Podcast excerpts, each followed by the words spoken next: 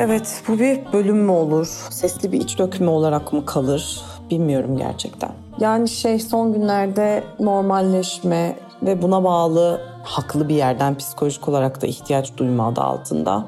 Böyle içerik faaliyetlerini durdurmuş ya da yaşadığımız büyük felakete de yönlendirmiş, bu medya ve sosyal medyadan para kazanan insanların birçoğu döneme dair okumalar yapan podcastlerine, döneme dair sözler söyleyen postlarına, yayınlarına, işte köşelerine, storylerine falan geri dönüyorlar. Ben de bunu anlayışla karşılıyorum. Çünkü birbirimize anlayış göstermeli ve öfkemizi asla anlayış göstermeyeceğimiz konularıysa bence gerçek muhataplarına sonsuz bir birlikle taşımalıyız. Yani ben bu dönemde tabii böyle giriş yapınca ya ben bölüm bölüm çıkmayacağım, çıkıp da ne anlatacağım falan derken bugün evde kendimi yalnız buldum ve yani gerçekten dayanamayarak kayıt tuşuna bastım. Zaten aşina olmuşuzdur. Hani bir an için yalnız kaldığımızda hücum eden kaygılara herhalde son iki haftada. Artık insanlar yaşam mücadelesindeyken kendi canımızın derdine düştüğümüze mi yanayım? Bizim elimizden gelenlerin koskoca devletin elinden gelmediğine mi yanayım? Herkes gibi işte elimden gelen birçok şeyin ucundan tuttum ama hani artık ucundan tutmak değil, böyle tek tek elimizi taşın altına koymamızın zamanı geldi belki de.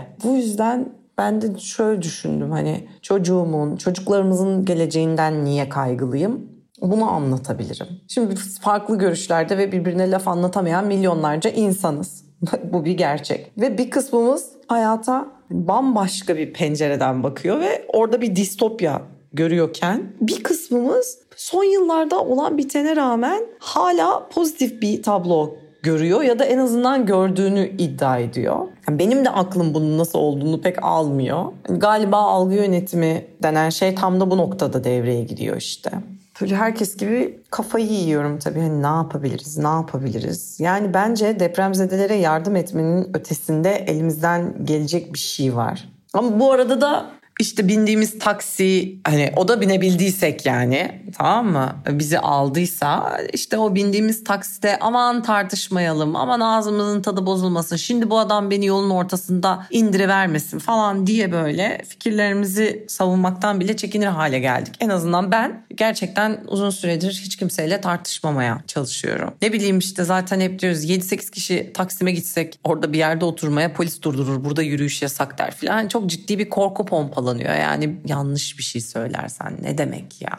Doğru bir şey söylersen oraya buraya şikayet edilebilirsin, karakola çekilebilirsin, sorgulanabilirsin, bir şey bir şey tazminat ödemek zorunda kalabilirsin falan. Çok ciddi bir korku saldılar sonuçta yüreklerimize. Ama yani bence en iyi yapabileceğimiz şey sonuçta vatanını seven ve burada yaşamak isteyen vatandaşlar olarak çevremizde erişebildiğimiz herkesin başını yılmadan gerçeklere döndürmeye çalışmak. Yani ben en azından kendi adıma böyle bir karar aldım. Aldım. Eğer işte şimdi sözlerimi toparlayıp kendimi doğru ifade edebildiğime inanırsam etrafımızda bizim gibi düşünmeyen, bizim gibi düşünmediğini bildiğimiz, emin olduğumuz akrabalarımıza, ne bileyim arkadaşlarımıza, işte tanıdık bildiklerimize hani var çünkü bizim gibi düşünmediğini bildiğimiz ama hani normal sosyal ilişkilerimizi devam ettirdiğimiz bir şekilde insanlar var. Onlara bu bölümü gönderelim diye çıkmış olurum eğer bu bölümü çıkarsam ya da dinletelim diye çıkmış olurum zorla falan bilmiyorum. Birazcık da tabii böyle tarihi bir dönemde böyle bir not düşmeyi imkanım varken ve hislerimi dillendirme ve paylaşma imkanım varken kullanmak istedim galiba.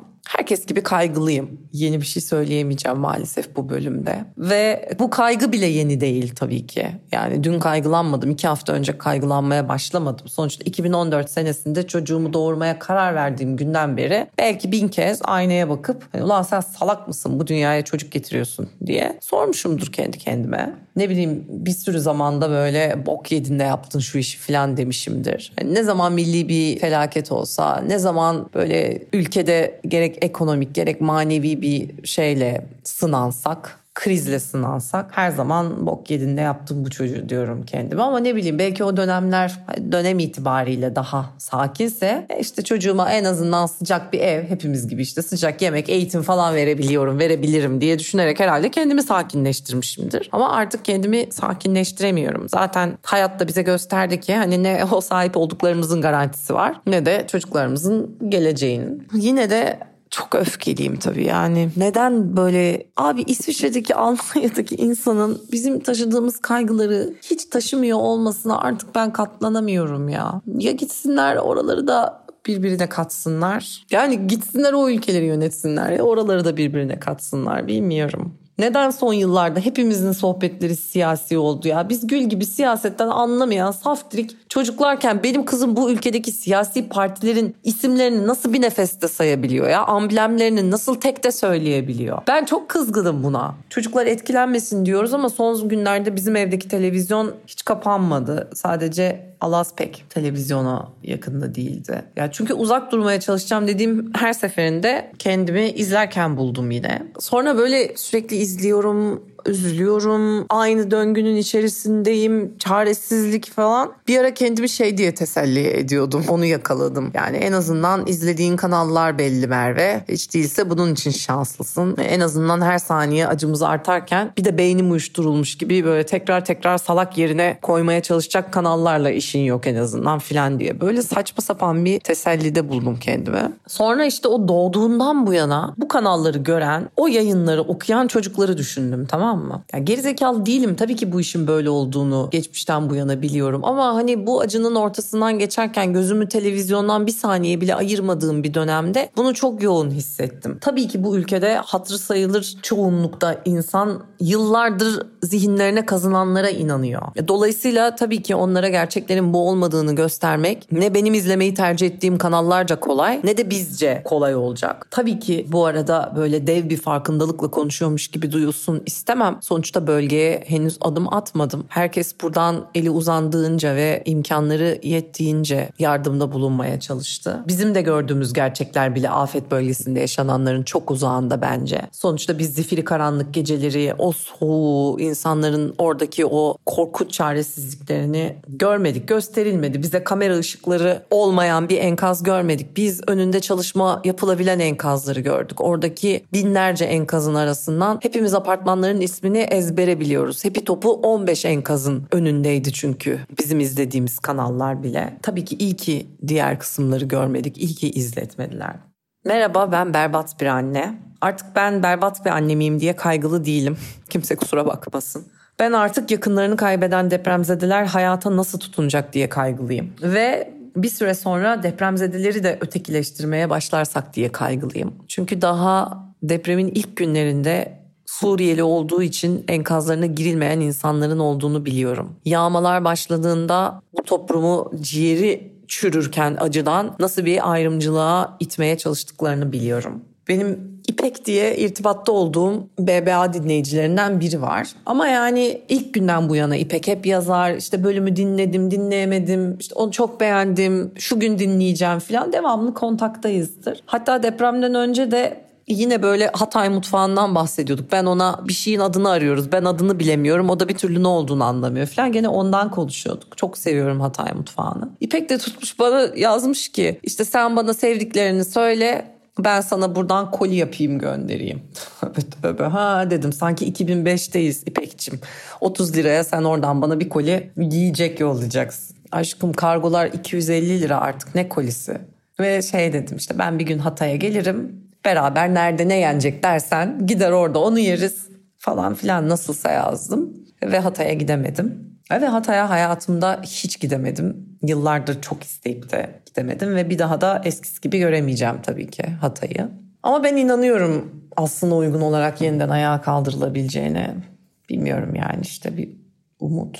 Medeniyetler beşiği olduğu için de bunun böyle UNESCO, UNESCO bir şekilde o projenin hayata geçeceğine hakikaten çok inanıyorum. Güvenli bir şekilde inşallah. İşte deprem sabahı da hemen İpek'e yazdım tabii ki. Ya ne yazacağımı da bilemiyor insan. Eminim birçoğunuzun başına gelmiştir. İşte İpek, iyi misiniz? Ses yok. Bizim hatlar yok diyorlar işte, hani ondandır falan. Akşama tekrar denedim, işte İpek sizi merak ediyorum. Ses yok. Ertesi günü tekrar işte İpek umarım bugün telefonun çeker, bana bir iyiyiz yazarsın falan, ses yok. Artık böyle ilk iki gün kimseye söylemedim. İkinci gün anneme falan söyledim ya, ben İpek'e yazdım işte ses yok falan diye. Böyle bekledim artık. Üçüncü gün galiba hani ne olur bir iyiyiz yaz falan derken neyse dördüncü günde İpek yazdı iyiyim, telefonlar çekmiyordu diye. koskoca bir şehrin merkezinde telefonlar çekmiyordu. Alo. Velhasıl İpek kızıyla beraber Mersin'e geçebilmiş. Ama yani içime su serper diye düşünmüştüm İpek'in iyi olduğunu öğrenmek. Fakat İpek Mersin'e gittikten sonraki konuşmalarımız daha da zorlaştı. İyiydi, barınma problemi o an için yoktu. Ama çocuğuyla beraber tabii sonsuz bir kaygı taşıyordu. Ve ama yine yani hepsine verecek bir cevap buldum. Sonuçta onu anlıyorum, psikolojisini anlıyorum. Hani oturduğum yerden böyle gereksiz ve fazla bir destek sunmak değil amacım. Gerçekten çok kısa iletişim kuruyoruz zaten. Onu oyalamak da istemiyorum. Orada onunla o koşullarda olmadığım için buradan ona sahte gelebilecek bir acıyla yaklaşmak istemiyorum. Yani biz olayın bu tarafındakiler de çok fazla duygudan geçtik. Elbette ki depremi yaşayanlarla ve bölgedekilerle kıyas götürmez. Ama nedense sadece şu an söylemeye ihtiyacı hissettim. Sonra İpek benimle kaygılarını paylaşmaya başladı. Yani normal bir zaman olsa orada tüyersin işte, tamam mı, muhabbetten. Oldu hadi iyi günler diye. İşte hepsine bir cevap buldum ama öyle bir şey söyledi ki gerçekten aklımdan çıkartamıyorum. Yazmış ki sular durulduğunda ve bizim hala yardıma ihtiyacımız olduğunda işte Suriyeliler dedikleri gibi bize de Hataylılar mı diyecekler diye korkuyorum. Yani bu ülke için hiç de abartılı bir kaygı değil maalesef. O kadar haklı ki İpek. Benim de böyle ilk günden beri canla başla yardım ederken ve yardım eden insanları görürken aklımdan en çok geçen şeyin bu olduğunu söyleyemedim tabii ki ona. Ama yani haksızsın da demedim. Sonuçta İpek bir tez yazıyordu galiba. Akademisyen miydi? Şu anda emin olamıyorum ama İpek eğitimli bir birey. Yani ona ben haksız olduğunu söylesem de o yaşadığı topraklarda sonuna kadar, dibine kadar haklı olduğunu bu kaygısında zaten biliyor, tırnak uçlarına kadar. Ve ben de çok kaygılıyım yani. Herkesin ilk on gün koşa koşa yaptığı yardımlar işte bir süre sonra ellerine yapışmaya başlayacak diye kaygılıyım. Bari o gün geldiğinde devlet biraz varlık gösterecek mi diye kaygılıyım. Ülkede başımıza gelen her işin bir ucundan tutmak zorunda kaldığımız için kaygılıyım. Ya nereye kadar yapabilirim diye kaygılıyım. Geçen gün bir şey konuşuyordu, psikolog konuşuyordu. Bir vatandaş olarak kendimi çok desteksiz hissediyorum. Bölgedeki insanları düşünemiyorum. Şu an depremzedeleri düşünemiyorum. Yani bence biz evlerinde oturan ve bu depremi yaşamamış kimsenin onların korkularını, duygularını, kaygılarını ve acılarını anlayabilmemiz aslında mümkün değil. Ama desteksizlik travmaların büyümesindeki en önemli eksiklik ve biz Türkiye Cumhuriyeti vatandaşları çok uzun zamandır desteksiziz. Peki aynı ülkede yaşayıp da böyle hissetmediğini iddia edenler halis mi ya? Bu her şey yolunda diye düşünenler, işte ne bileyim işte enflasyon yok, görmeyenler, geçiniyorlar, ceplerinde iPhone var diyenler, etkilenmediklerini iddia edenler, ne bileyim çocuklarının geleceğinden endişe etmeyenler halis mi abi? Ya bu ülkede benim gibi hissetmeyenler kimler olabilir diyorum. Yıllardır desteklenenlere bakıyorum. Gerçek anlamda bakıyorum. Yani televizyonu açıyorum ve depremzedeler için toplanan yardımları yapanlara bakıyorum. Bakıyorum. Kelimenin tam anlamıyla devletten destek, yani teşvik almış şirketler. Devletle işbirliği içerisinde senin benim cebimden çıkan paraları bağışlayan bankalar.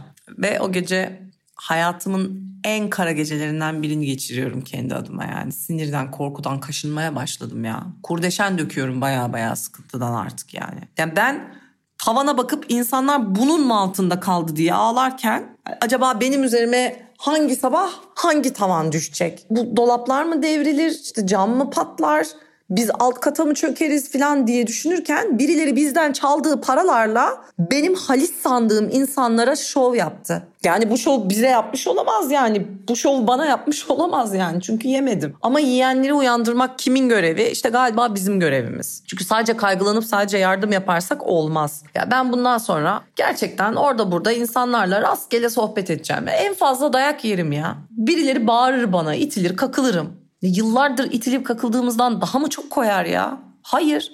Gerçekten bildiğimi, gördüğümü ve çocuğum için neden kaygılı olduğumu bütün içtenliğimle başka annelere, babalara anlatacağım. İnsanlara anlatacağım. Herkese bu yaşadığımız şeyin normal olmadığını anlatacağım. Bir iş görüşmesine giderken sıradan bir kaygı yaşar insan. Yani yaşlısının, anasının, babasının sağlığından bir kaygı duyar. Bizimkisi koşullara bağlı bir kaygı ve gitgide büyüyen bir kaygı. Münferit olarak kaygılı değiliz yani, kocaman bir anksiyeteyiz ya. O uzman şey diyordu işte galiba, o kaygı bozukluğunu sıradan kaygıdan ayıran eşiğin yaşanan kaygı boyutunun kişinin yaşamına müdahale etmesiyle oluştuğunu söylüyordu. Gerçekten tam olarak bu. şey diyordu işte iki bin yedi daha bak daha iki bin yedi iki bin on iki yılları arasında altı on yedi yaş aralığında kaygı seviyesinin önceki yıllara göre yüzde yirmi arttığı gözlemlenmiş. Aradan geçen on yılda her sene beş yıl beş yıl iki yıl yüzde altmışa çıkmış olması lazım bunun. Evet, bence doğru hesapladım. Şu an mesela kaygı seviyesinin yüzde altmış olması lazım. Bence bu çok iyimser yani. Şu an uzay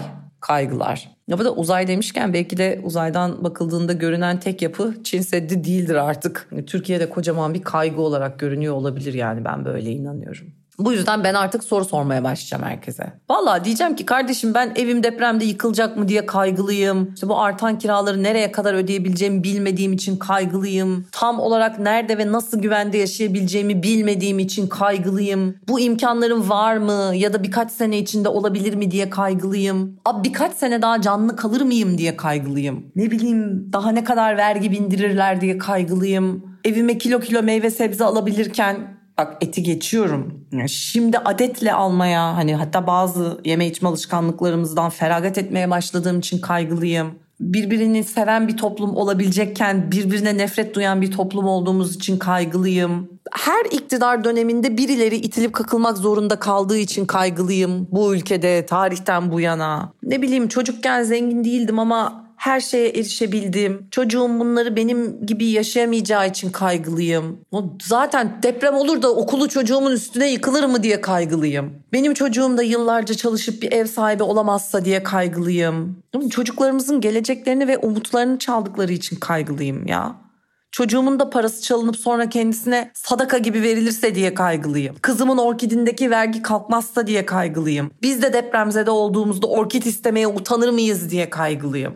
Çocukların eğitiminden kaygılıyım, güvenlik duygularından kaygılıyım, yaşam standartlarından, yaşam sevinçlerinden kaygılıyım ya. Sen değil misin diyeceğim.